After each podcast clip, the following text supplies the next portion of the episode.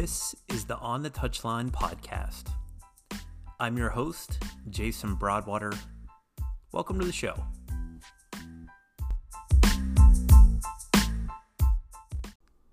Before we get going with episode 16 of the On the Touchline podcast, I want you to stop if you listen to this podcast on Apple Podcast.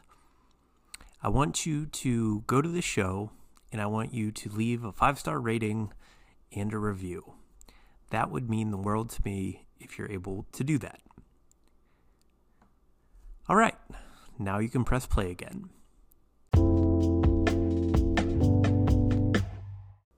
In episode 16 of On the Touchline, I talked to John Peronich. John is part of the coaching education team and host of the 343 podcast. I would be lying to you if I didn't say that John has been a massive influence on me to start this podcast. I've listened to 343 for a while now and absolutely love John's authenticity and no holds barred look at the game of soccer, especially as it relates to the United States. John talks about his soccer experience growing up in California and how at one time in his life he was driving almost five hours to get connected to what would become the people of the 343 coaching education brand. It's pretty amazing what one person will do to chase their dream. However, I think John has an incredible message about doing literally whatever it takes to be successful in this game. He shares a great story about that of when his mentor asked him to sit on the sidelines of a U10 game. And for him, it was like sitting on the sidelines of the World Cup. I felt the same way when I was talking to John. I look at him as a mentor, as a person who is becoming a friend, and a person whose work I greatly admire. I've said this before on social media, and I'll say it again. If there are people in this game whose work that you admire, do whatever it takes to build a connection with them. It wasn't that long ago that John and I didn't know one another. He's in California, I'm in Pittsburgh. But it started with an email which led to some direct messages, which led to text messages, which led to John asking me to be a guest on his show at the end of 2018. I told my wife the story that I don't typically get nervous when I do interviews, and I don't typically get nervous when I talk to people. Uh, a lot of my professional career and a lot of my training has been around interviewing people. However, when I talked to John, I was incredibly nervous. He, of course, laughed at me when I told him that story, and he actually said, Why? And you know, that is a great question to ask uh, because when you meet people that you admire and whose work that you admire, that I came to the realization that John is no different than any other person in the soccer community.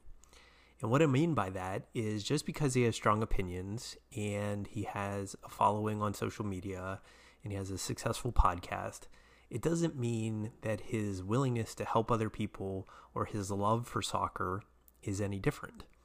In fact, I found a person who has an incredible love of the game of soccer and wants nothing more than soccer to be successful in this country. Enough of me. But one last thing before we get into the episode. If you have kids in the car, be sure to hold off on playing this episode until you are probably by yourself. I say that because there is a little bit more explicit content in this particular episode than in other episodes of On the Touchline. We'll just say John was in rare form. I hope you enjoy episode 16 of On the Touchline with John Peronich.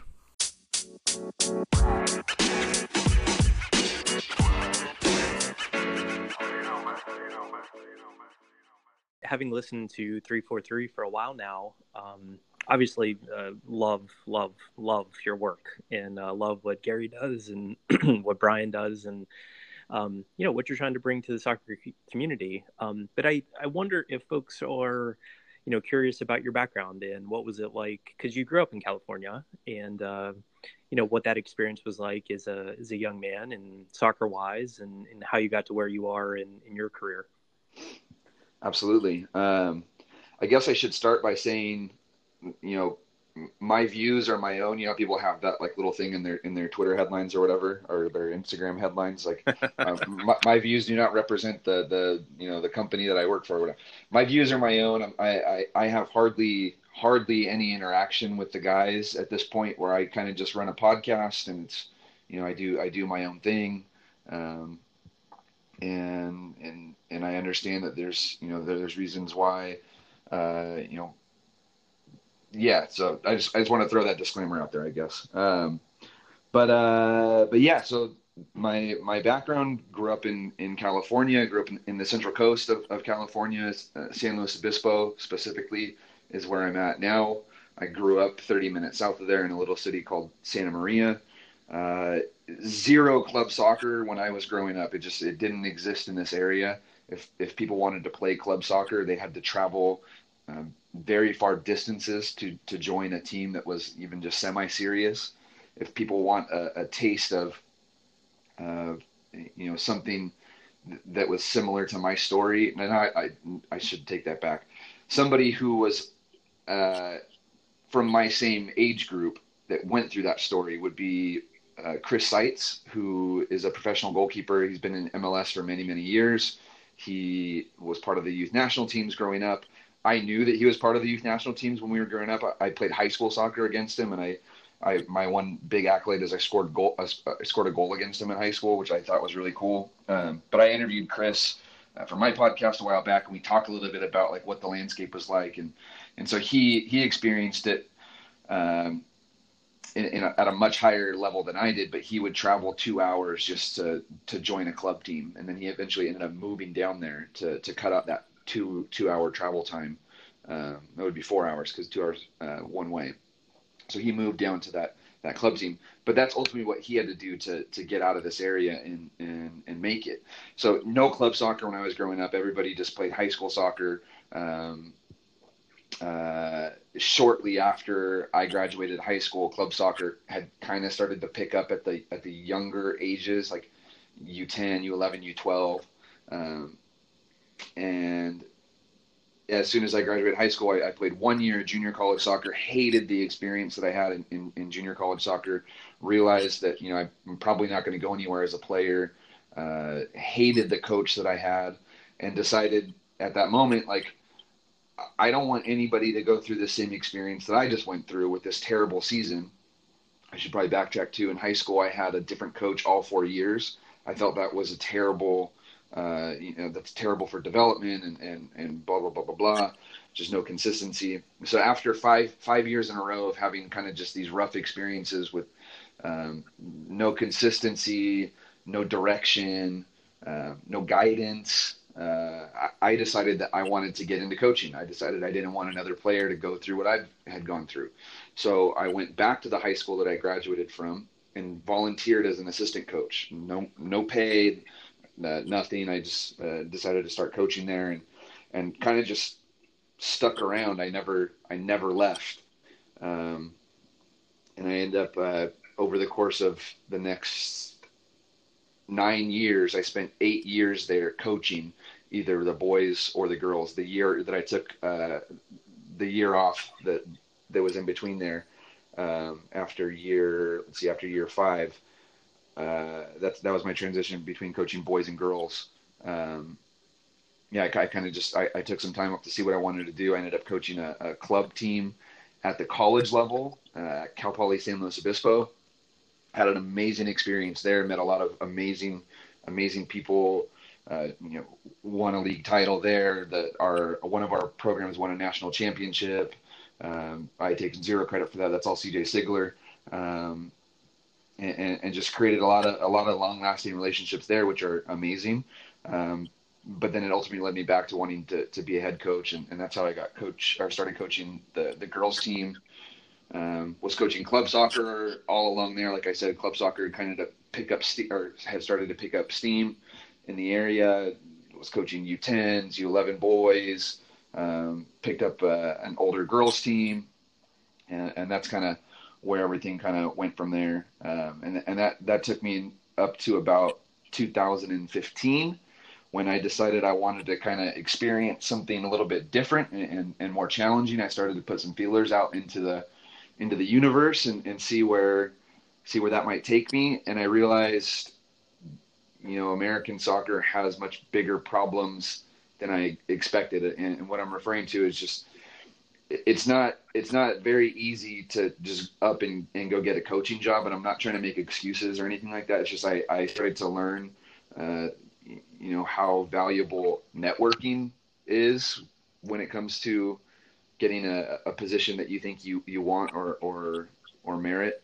And um, and yeah so i just started to see these these little these little patterns of getting passed over for different jobs and and you know why I wasn't getting hired and, and, and hearing feedback from, from directors saying I needed this and this and this. And I've talked to, you know, another episode that I, I, I did that I, I'll refer to now is with Kai Edwards and, and Kai kind of did the same thing. Like he kept getting told no. And so he kept trying to, you know, do these, whatever he needed to do in order to make himself uh, basically undeniable. Like, hey, they said you need a college degree. He goes and gets a college degree. He needs this license. He goes and gets this license.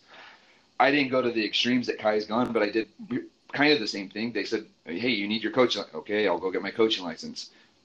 But it wasn't that easy for me either. Like, I couldn't even get into the coaching courses. So I was just realizing that, oh my gosh, this is, a, you know, ridiculous. And then kind of figuring out the American system along the way.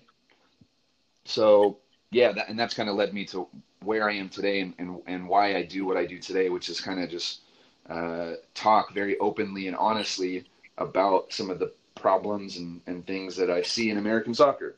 Wow, that was the first time I've I've I've talked about that in a long time. So hopefully that wasn't too long of an intro.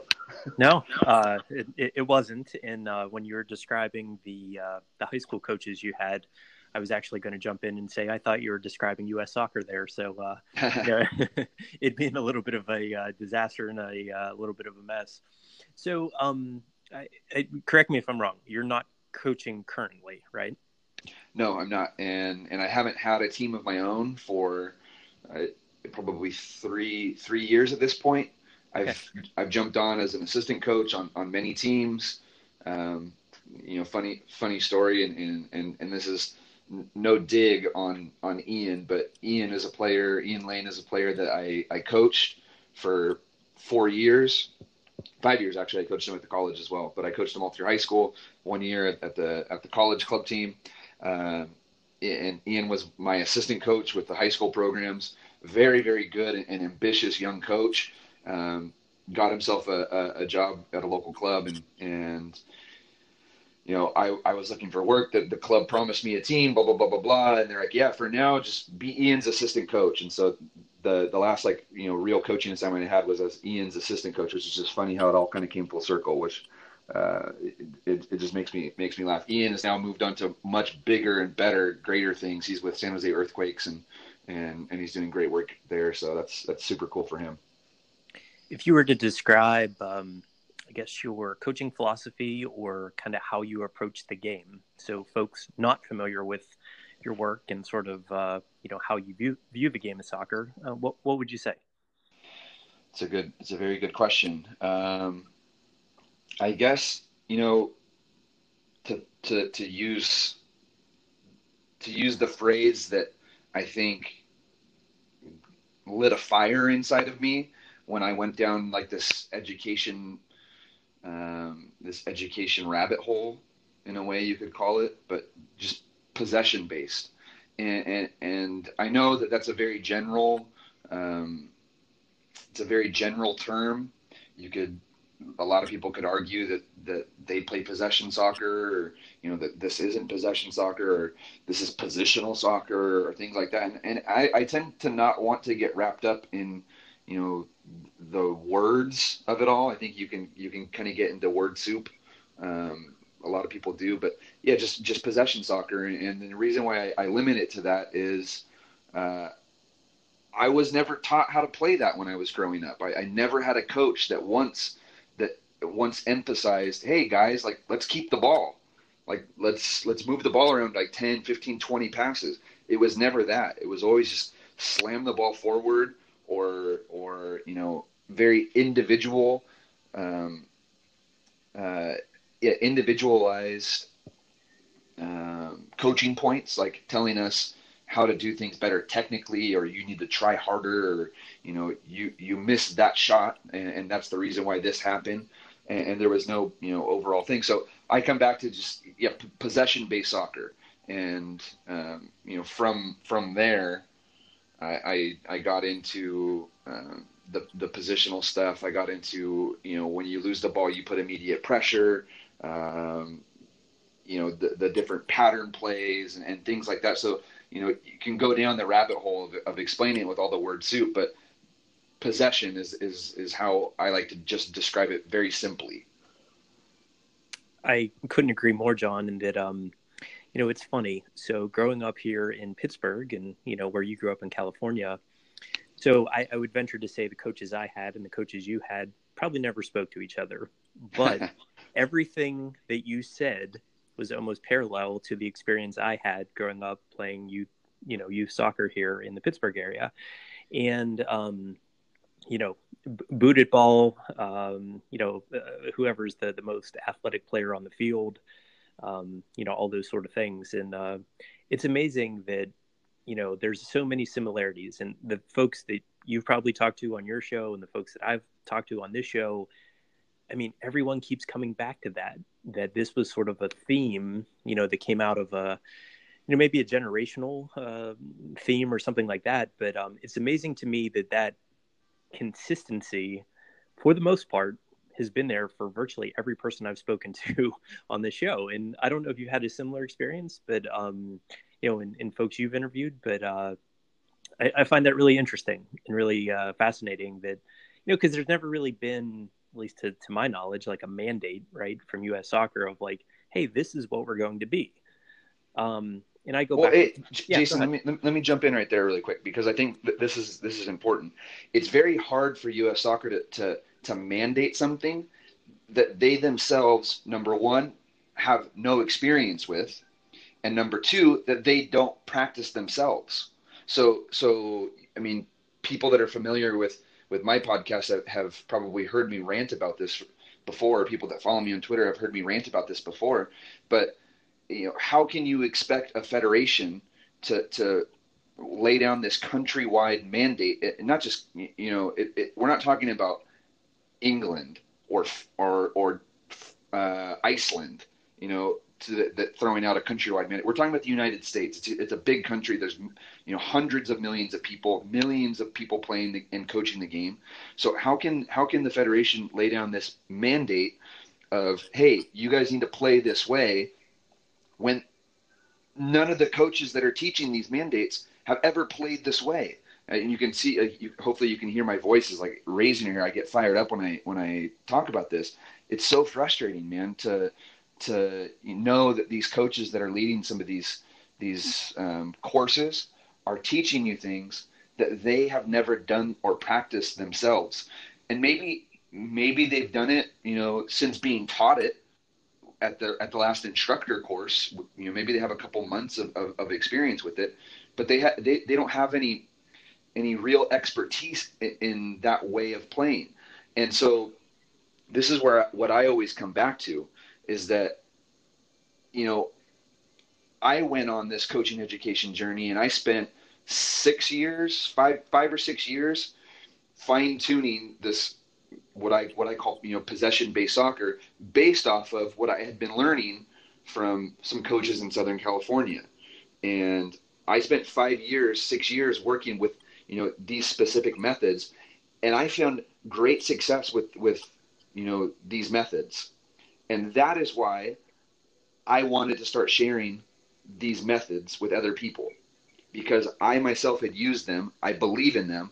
I'm not the master of these things. No, by, by no way, no, no chance in hell am I saying that I'm an expert with this stuff.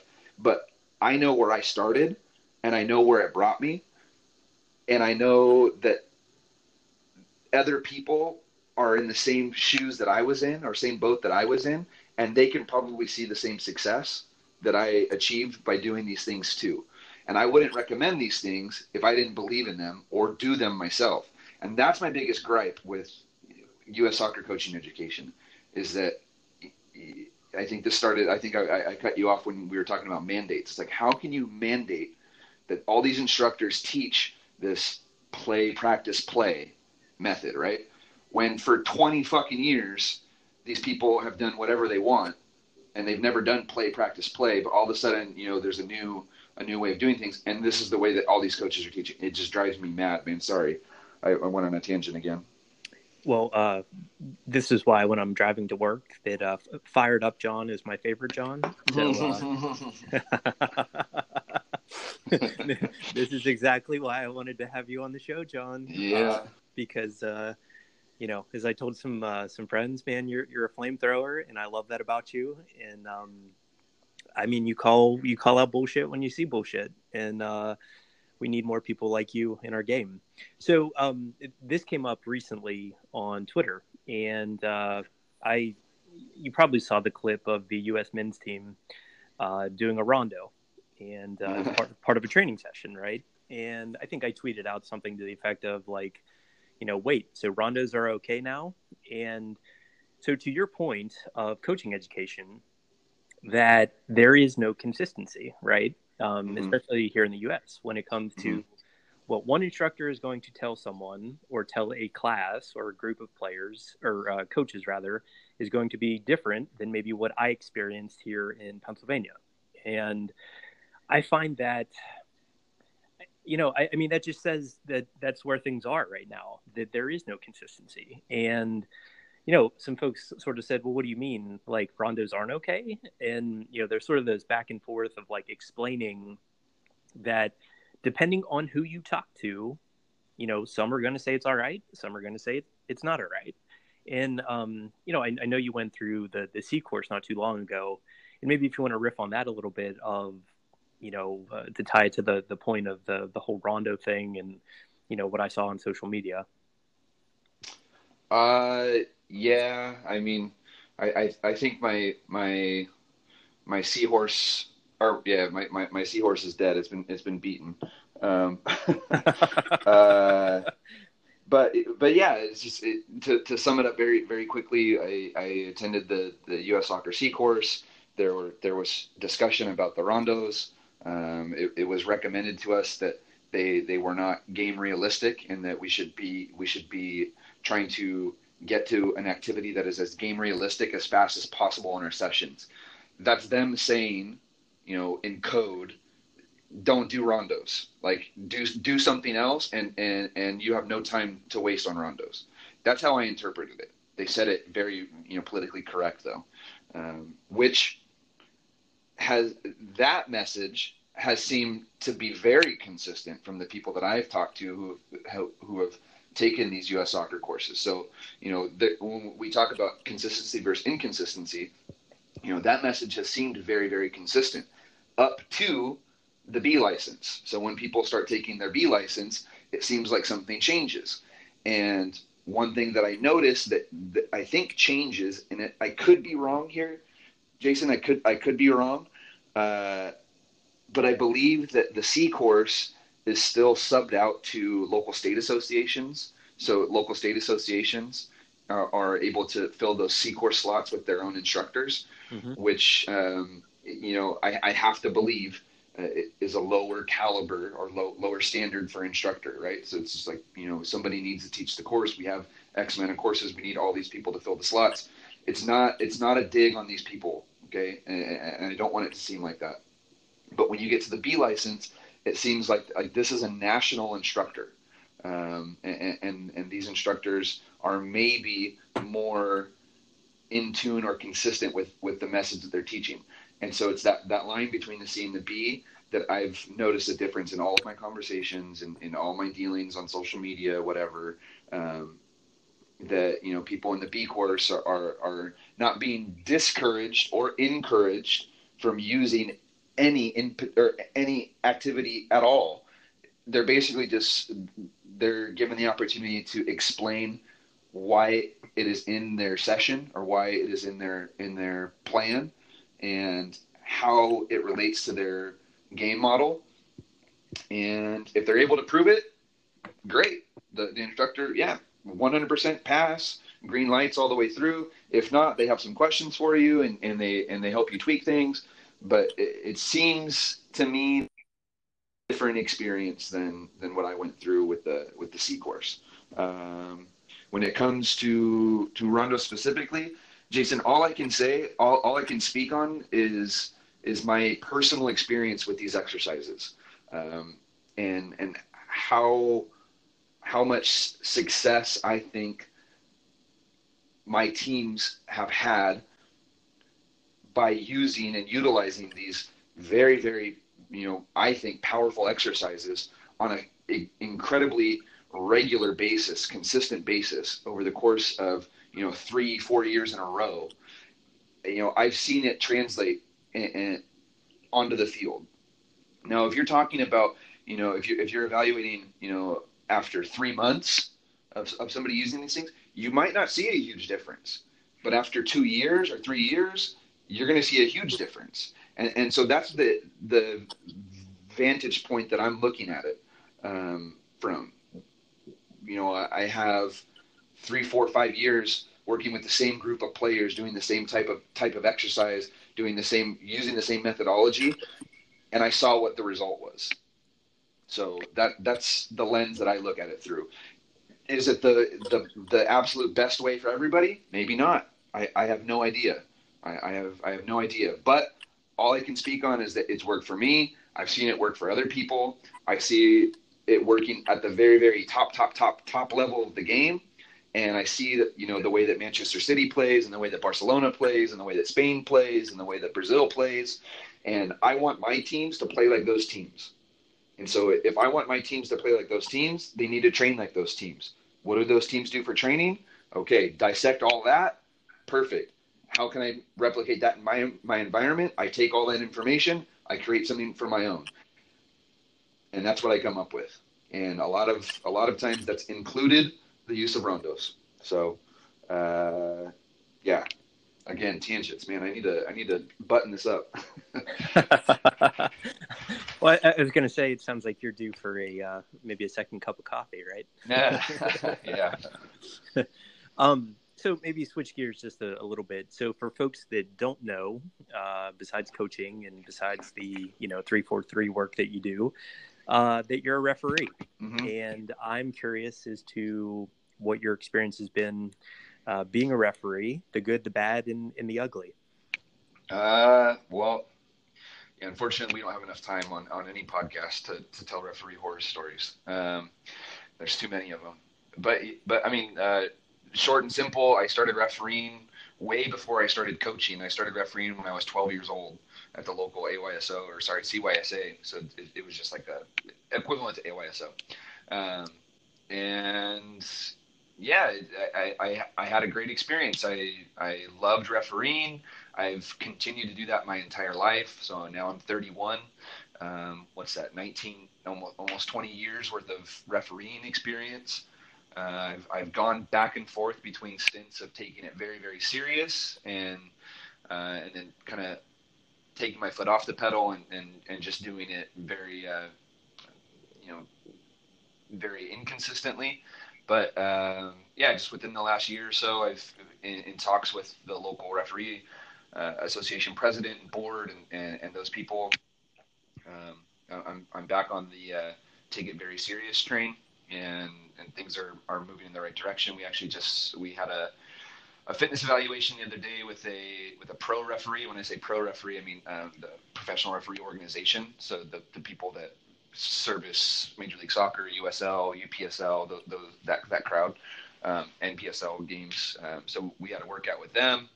Uh, we, we all passed our, our fitness evaluations, and so now we're being considered for you know different and and, and, and higher jobs. Uh, one of our one of our local association guys is um, actually upgrading, and, and he'll be in the picture for um, for professional games here pretty quickly, and I'm gonna I'm to try to do my best to just kind of ride his wave that he's creating for, for guys in our area and, and just follow follow behind him and, and see how far I can get in, in refereeing. And it's funny because I'm, you know, you you would assume that you know everything's nice and rosy and, and whatever, but I'm I'm quickly realizing that refereeing is just as as as political as, as coaching and, and the rest of the soccer world is as well. So it's it's kind of kind of funny, but um, but yeah, refereeing, I, I, absolutely love it. it. It's my way of, of staying connected to the game at a very high level. Um, and and yeah, I just I, I I I just love being involved in the game in, in every in every capacity as coach, player, referee, administrator, um, fan, and, and and this is just you know one other angle that that I've uh, I've spent a lot of time I've invested a lot of time in. So it's it's been fun. It's been a wild ride. Where do you see uh, everything going? Um, whether it be coaching, whether it be the podcast, whether it be refereeing, um, I don't know, in a, a, year, two years, five years. Uh, good, good question. Um, and, and it's, it's, you know, it's something that I have to, I have to think about quite often. Um, or that I, that I do think about quite often. I want to work. I want to work in professional soccer, and that's what I've always I've always said. So when I was young, uh, you know, 21 or 22 years old, I had this pipe dream of becoming a professional coach, and and I set a goal for myself. I, yeah, at 22 years old, I set a goal for myself that by 35, I wanted to be coaching professional soccer. And over the years, I've realized, you know, all of the things that are that are stacked against me, and how very very difficult it would be to get into that position. So I've continued to kind of like redefine that goal, but still with the idea of working in professional soccer by the time I'm 35. Um, I'm, coming up on 32, so uh, you know time time's ticking, but the the pathway through refereeing might ultimately be my my best chance of actually making it on the field of a professional game, which I think would be super realistic and exciting and something that I do want to achieve.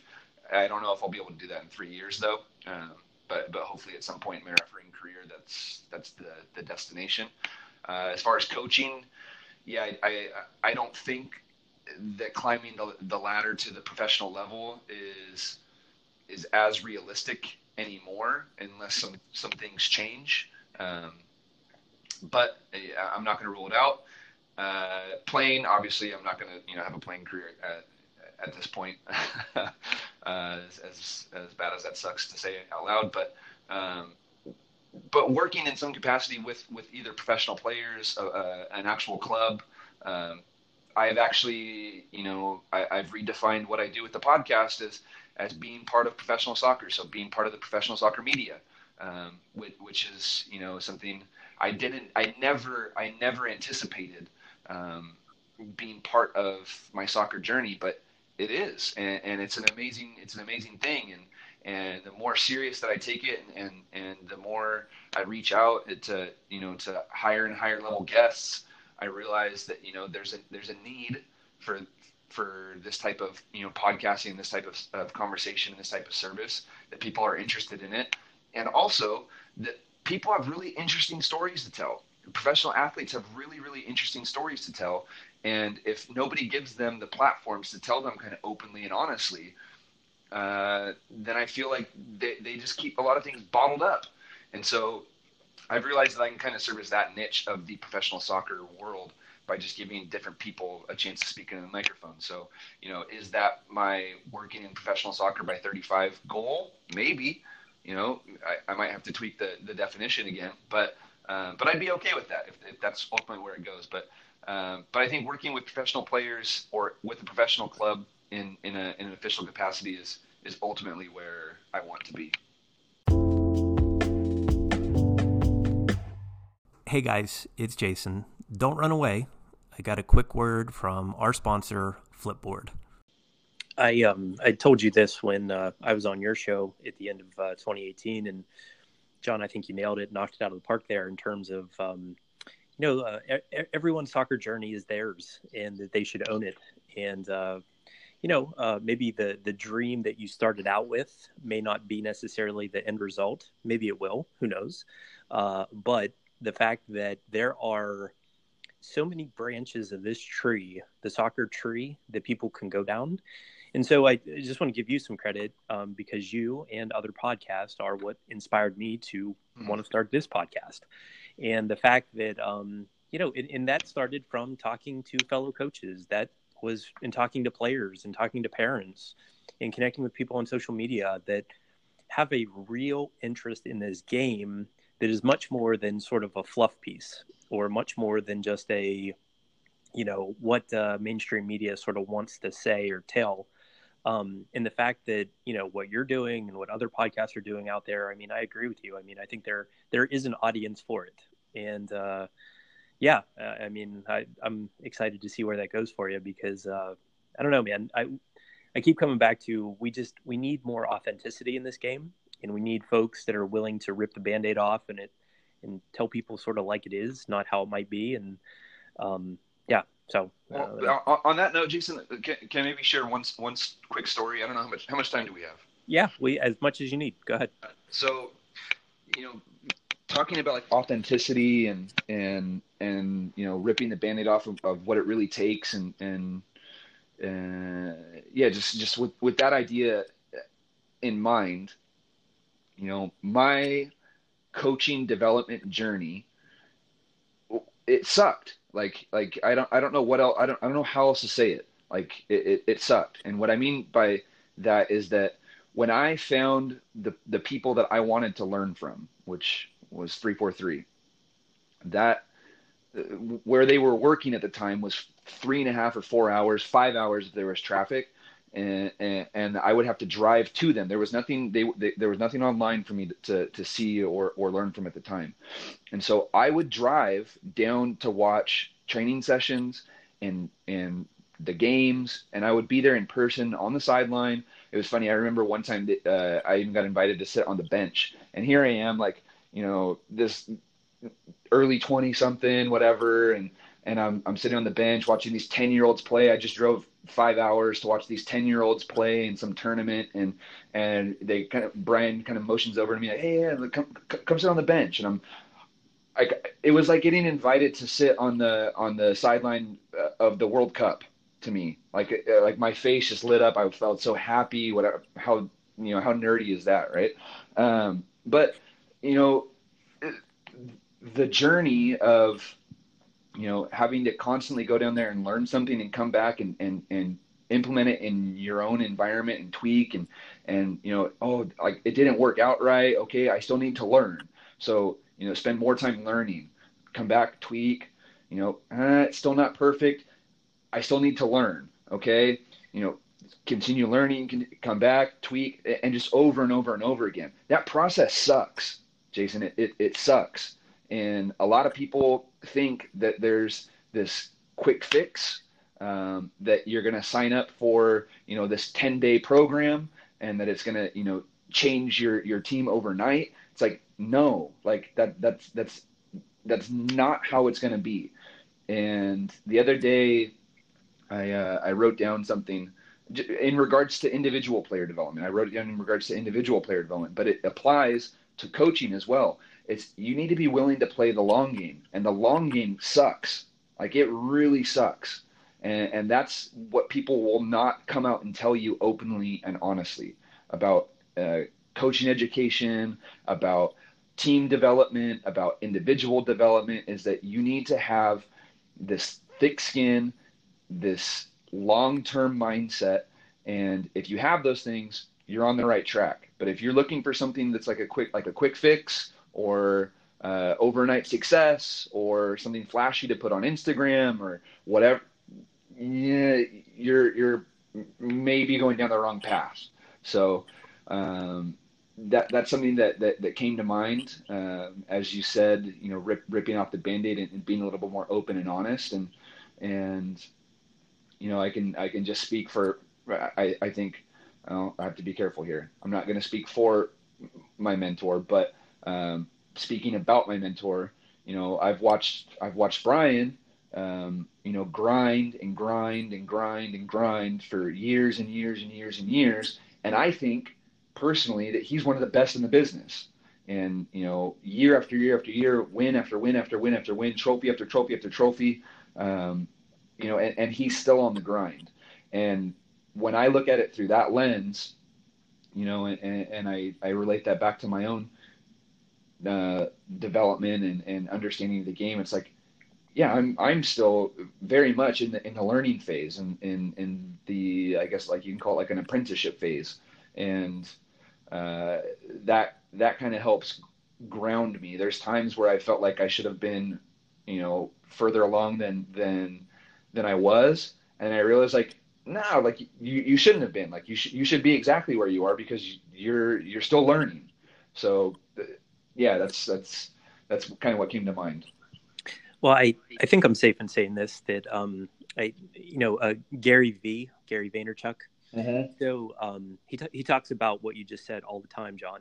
That uh you know he he calls it eating dirt, where um I mean you you, you got to eat dirt, you got to eat shit, right? Yeah. I mean for for a long time, and I you know I I mean it sounds kind of strange saying this, but I mean that's truly what separates the ones that are willing to want to continue down that path versus those that like you said are looking for the the quick fix or the you know the the 10 day cleanse and you know your body's mm-hmm. just going to magically be better now or whatever. And it's like you know it is a process. It's a grind. And uh man if you're ever on the east coast i'm going to have you come talk to my parents because uh, no hey don't, don't worry about that. We have we have a parent course coming out. We'll we'll, we'll do it digitally.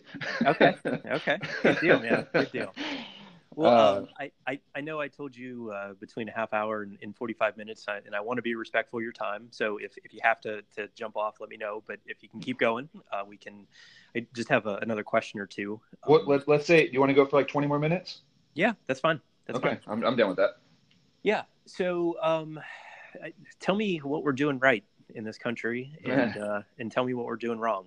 And um, and I, I will preface that question by saying um, if anyone hasn't listened to the latest conversation that you and, and Gary Kleiban had, don't interpret that as negativity, folks, because um, I, I, you'll be hard pressed to find more passionate people about U.S. soccer than you and Gary.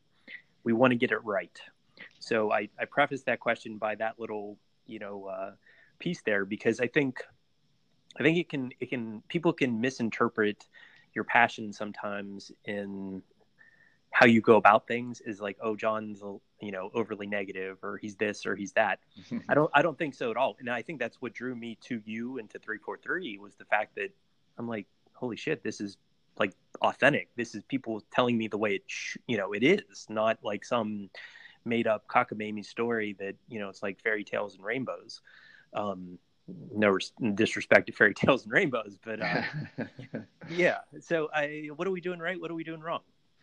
Uh, I, I mean, it's a very broad question, right? But um, what what are we doing right? I think that some things are changing and, and some things are moving in a in a better direction. Um, you know, if we want to talk about, um, you know, a, a, more recent story, I think we've we've all kind of highlighted at, at, different points, like Frankie Amaya's story, which is which is really cool. Um, this the signal that MLS is sending out by you know Frankie going first in the draft, I think is very positive, and it's a very positive message to uh, the next generation of players. You know, to kind of like, hey, like you know, if this is the style of player that you are, th- there's going to be a place for you in the future. Where before you know, players like Frankie, you know, with his skill set, um, just just weren't valued. And, and now that times are changing and, and, the style of play is changing, and, and MLS teams, you know, their their style is changing. Um, you know, play players, more technical players, uh, you know, players with different skill sets outside of just their physical attributes um, are, are going to become more and more valuable. And you know, even yesterday, I, I saw you know some some articles from Tab Ramos that Tab, Tab is is is really um, highlighting something I think very very special, and, and and he's saying that you know if some of these guys that are part of the U20 national team at this moment, if these guys weren't Americans, if these guys were 18, 19, 20 year olds coming from Argentina or coming from Brazil or or coming from Spain or, or wherever to, to to MLS, like if Atlanta was was signing these these these guys from Argentina, the same exact uh, style of players, Atlanta would be paying 10 million, 15 million, 20 million for these these players at 18, 19, 20 years old. And and Tab, I think rightfully highlighted that that's also the value that these American players should should have. And and and they probably should have had these these valuations for for many many years. Um, but it's uh, you know it's the stigma of being American um, and having to you know overcome all of the obstacles in the American environment. Number one, like that's that's a massive hurdle.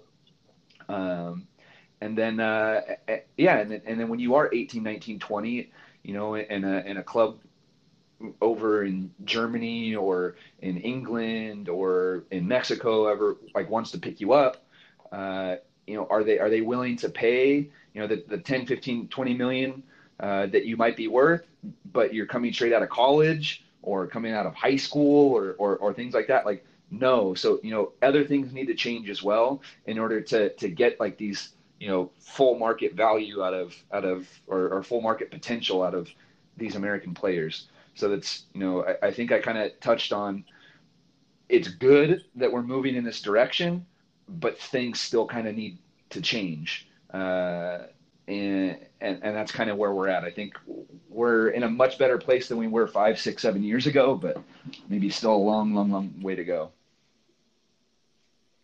So, uh, what what are we doing wrong?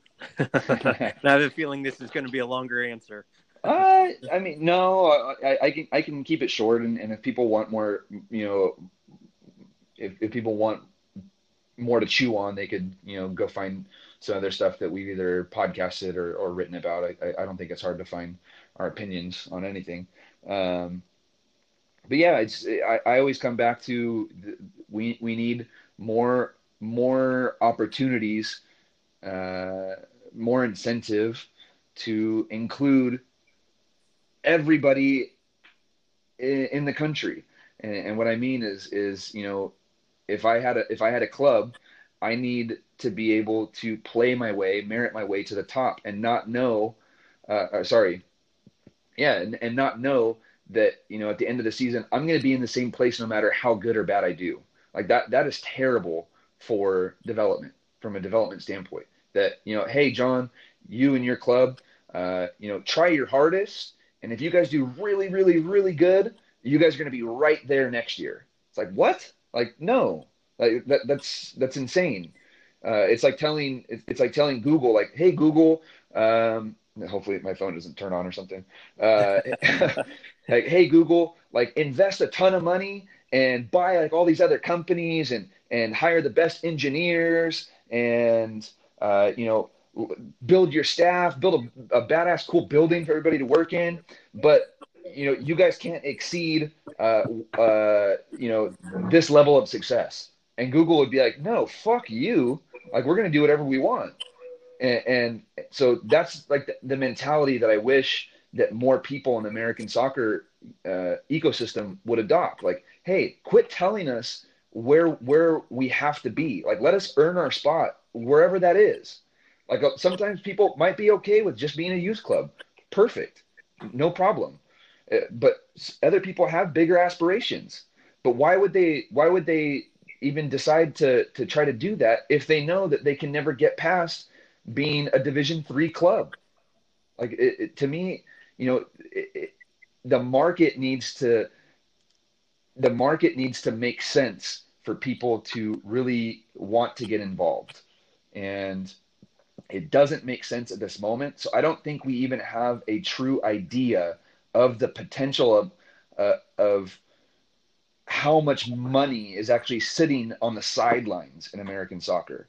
Like, I I I just I, I have to imagine that if it was an open open system, clubs if it, if the system opened tomorrow, sorry, if the system opened tomorrow, that clubs would just pop up all over the damn place. People from other countries would be flocking to the United States to invest their money here, in, in clubs. You see it already with people putting offices just you know in New York City and and LA and, and whatever. Just you know when it comes to building their own brand. But imagine if they could build their own club and and and you know have a club competing in the first division in, in the United States. How much more money these these foreign entities would be putting here.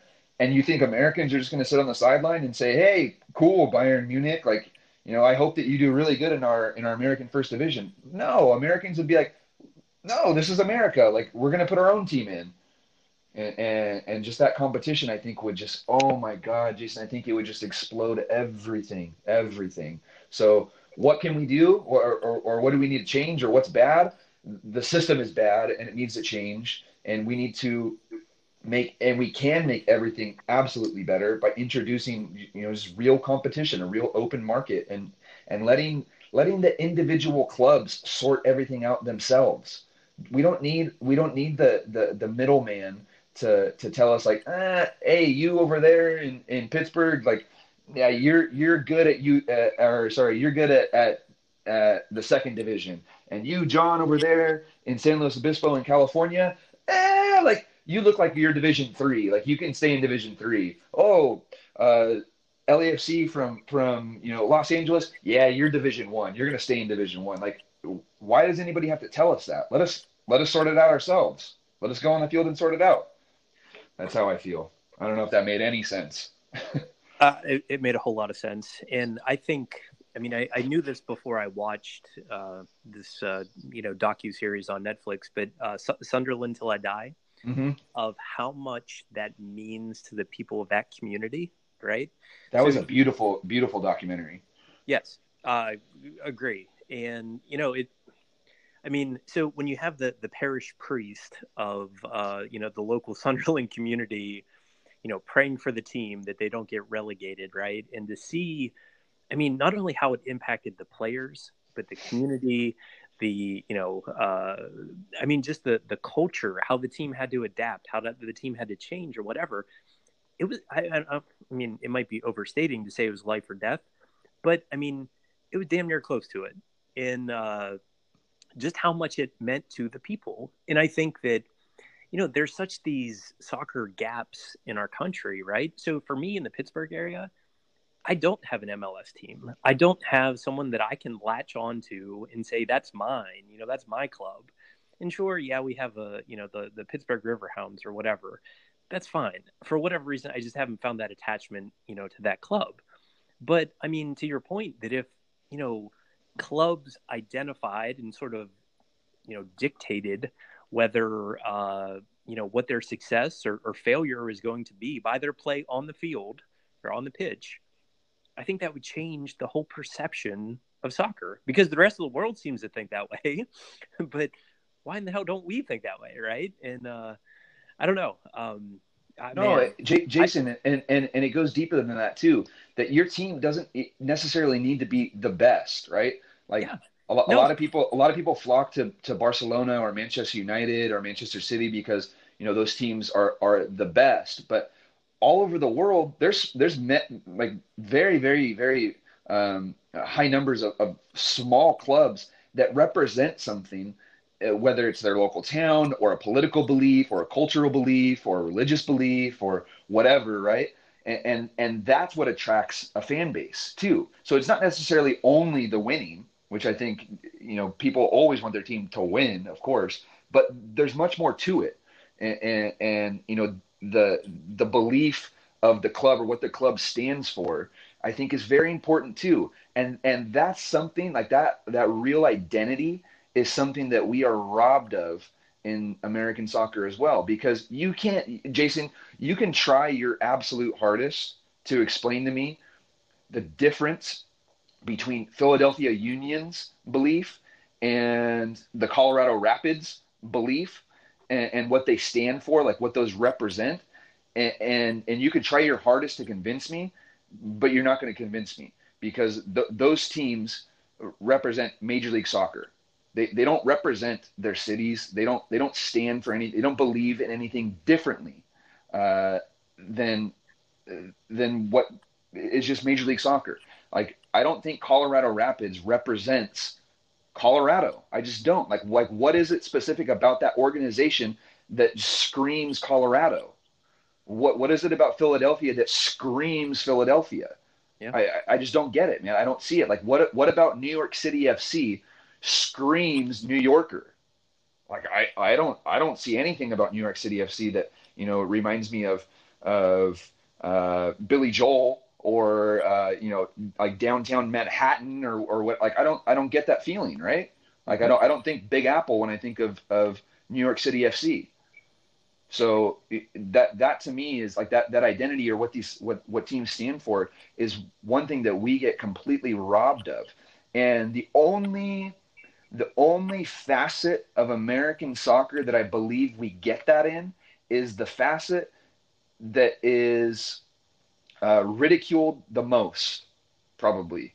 And, and what I mean by that is is like your school pride.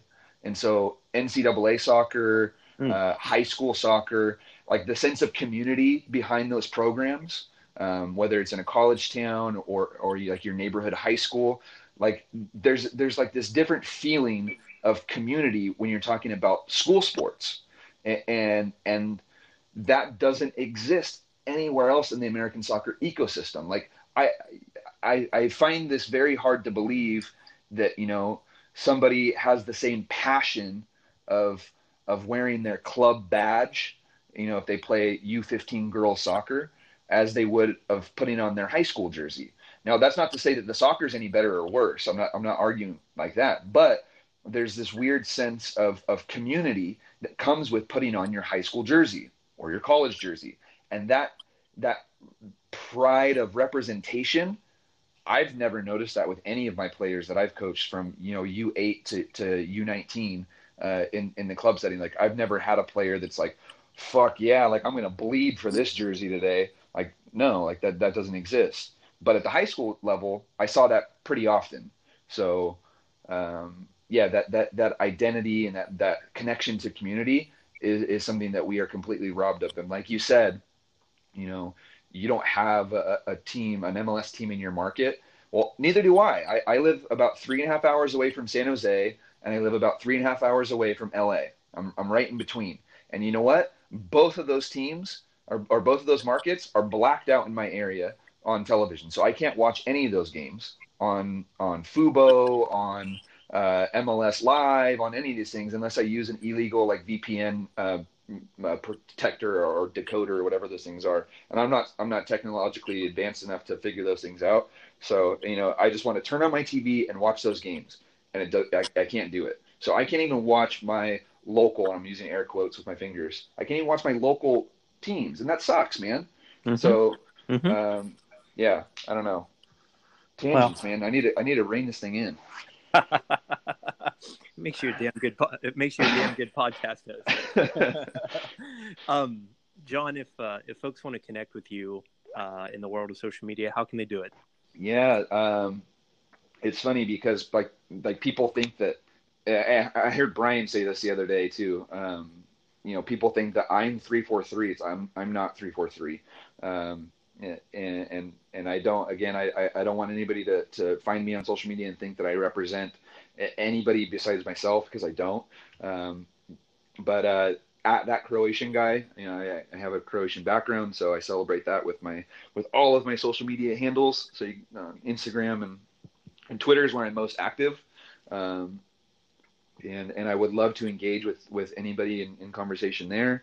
Um, yeah, just just just going to that knowing that it's uh, it's no holds barred. Um, and yeah, uh, 343coaching.com is where people can find out more about the things that we offer. And Jason, I, re- I really want to um, make sure that I that I mention this because this is something we've talked about um, recently. Um, is that you know we aren't a podcast like that. That is that is not what 343 is. It is not a podcast, and and the podcast is you know it's it's a project that I've I've I'm very privileged to be a part of, but it's it's so much more 343 is so much more than than a podcast. We have so much more to offer. And we really think that if if people connect with us and, and they like the podcast or they like what we say on Twitter, we we would love to have people join our actual community via our uh, our free course, our free online course, which is a seven week course uh, that kind of gives you an introduction, a brief overview. It's not even a brief overview. It's it's like it's it's pretty freaking in depth for for free for you know for zero dollars. Um, but it, it's it's a overview of the methodology and the curriculum that Brian has used with his teams that have you know earned him a lot of success on the field. And and, and again, I, I speak about these methods and this curriculum because I myself have seen Brian use these on the field. Uh, I've done these exercises myself. I've seen how they translate to success on the field with my teams. And, and that's why I encourage people to go and, and find us and, and, and go and check that out because to me, that is way more beneficial than listening to me rant on a podcast. Um, you know, if, if people want to actually learn um, about soccer, that's where you learn. If you talk, listen to me talk, you, you I mean, you're not going to learn anything. You might even get dumber listening to me talk. But, um, but yeah, so the free course is is uh, available and a good starting point for anybody that is unfamiliar with with the you know that methodology or curriculum that I'm referring to. And if you like it and you trust us and you go through that process and and you're like, man, like you know, this is also how I want my teams to play. Like I want my teams to build out the back like that too, or I want my teams to score those kind of goals. Uh, I want my teams to, to press like this. And, and so if you if you kind of like get down with all the stuff that are, is in the free course or in the little videos that we have on YouTube or wherever, then you know the, the premium course is, is really the the bread and butter. Like that's that's where that's where you know full training sessions, um, the really kind of narrowed down curriculum uh, of the exercises that we think are super powerful and super meaningful um, in, in complete detail. And, and, and the most beneficial part of all that is, is getting to see the actual exercises in real training sessions leading up to the real games by the real coach, by the real players. Like it's not like this thing that we hired a bunch of players to come in on a Saturday and hey guys, we're gonna film and you know here's your coach uh, for the day and, and he's gonna tell you to do X, Y, and Z. It's like no, like these guys are preparing for real games that they actually went and won or real tournaments that they actually brought the trophy home from and and so you gotta get to see what went into the making of that.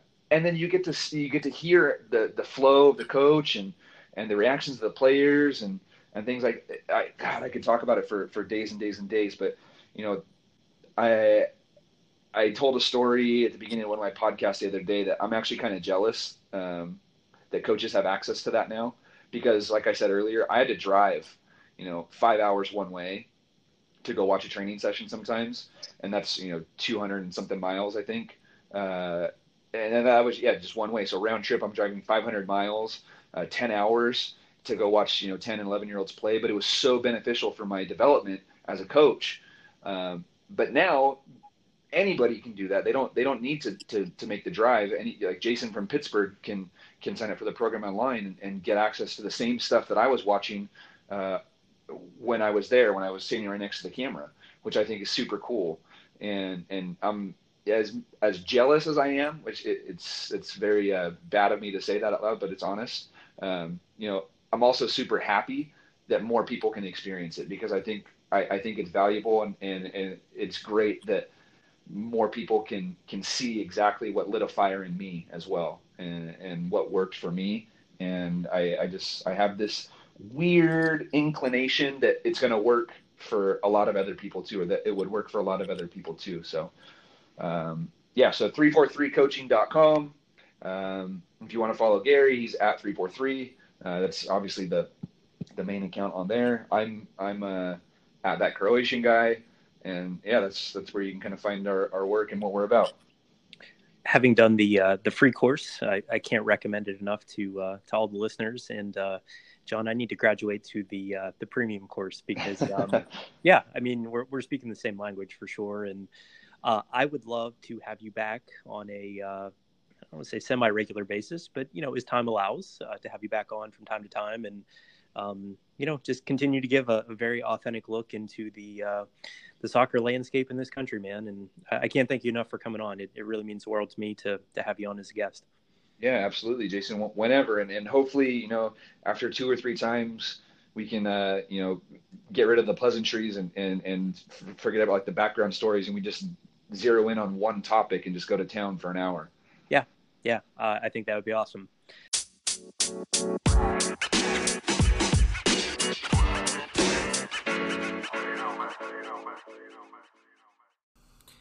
All right, episode 16, almost in the books. My sincerest thanks to John Pranich of 343 for coming on the latest episode of On the Touchline.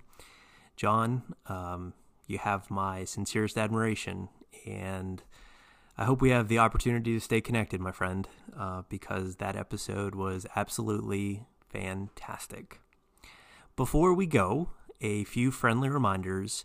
You can find this podcast on 11 different podcasting platforms, including places like Apple, Google, Stitcher, and Spotify.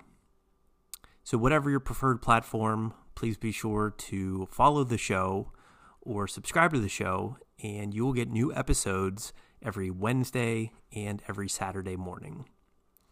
As I mentioned before, if you listen on Apple Podcast, please go to the show and leave a five star rating and a review that helps push us up the podcast rankings when it comes to soccer podcast so more and more folks can find this show. Also, if there's an episode of this show that you enjoy, we have 16 of them now, uh, please be sure to share it out on social media. When you do that, use the hashtag on the touchline, all one word, and feel free to tag me at any time on Twitter or Instagram. And my handle is at soccercoachjb.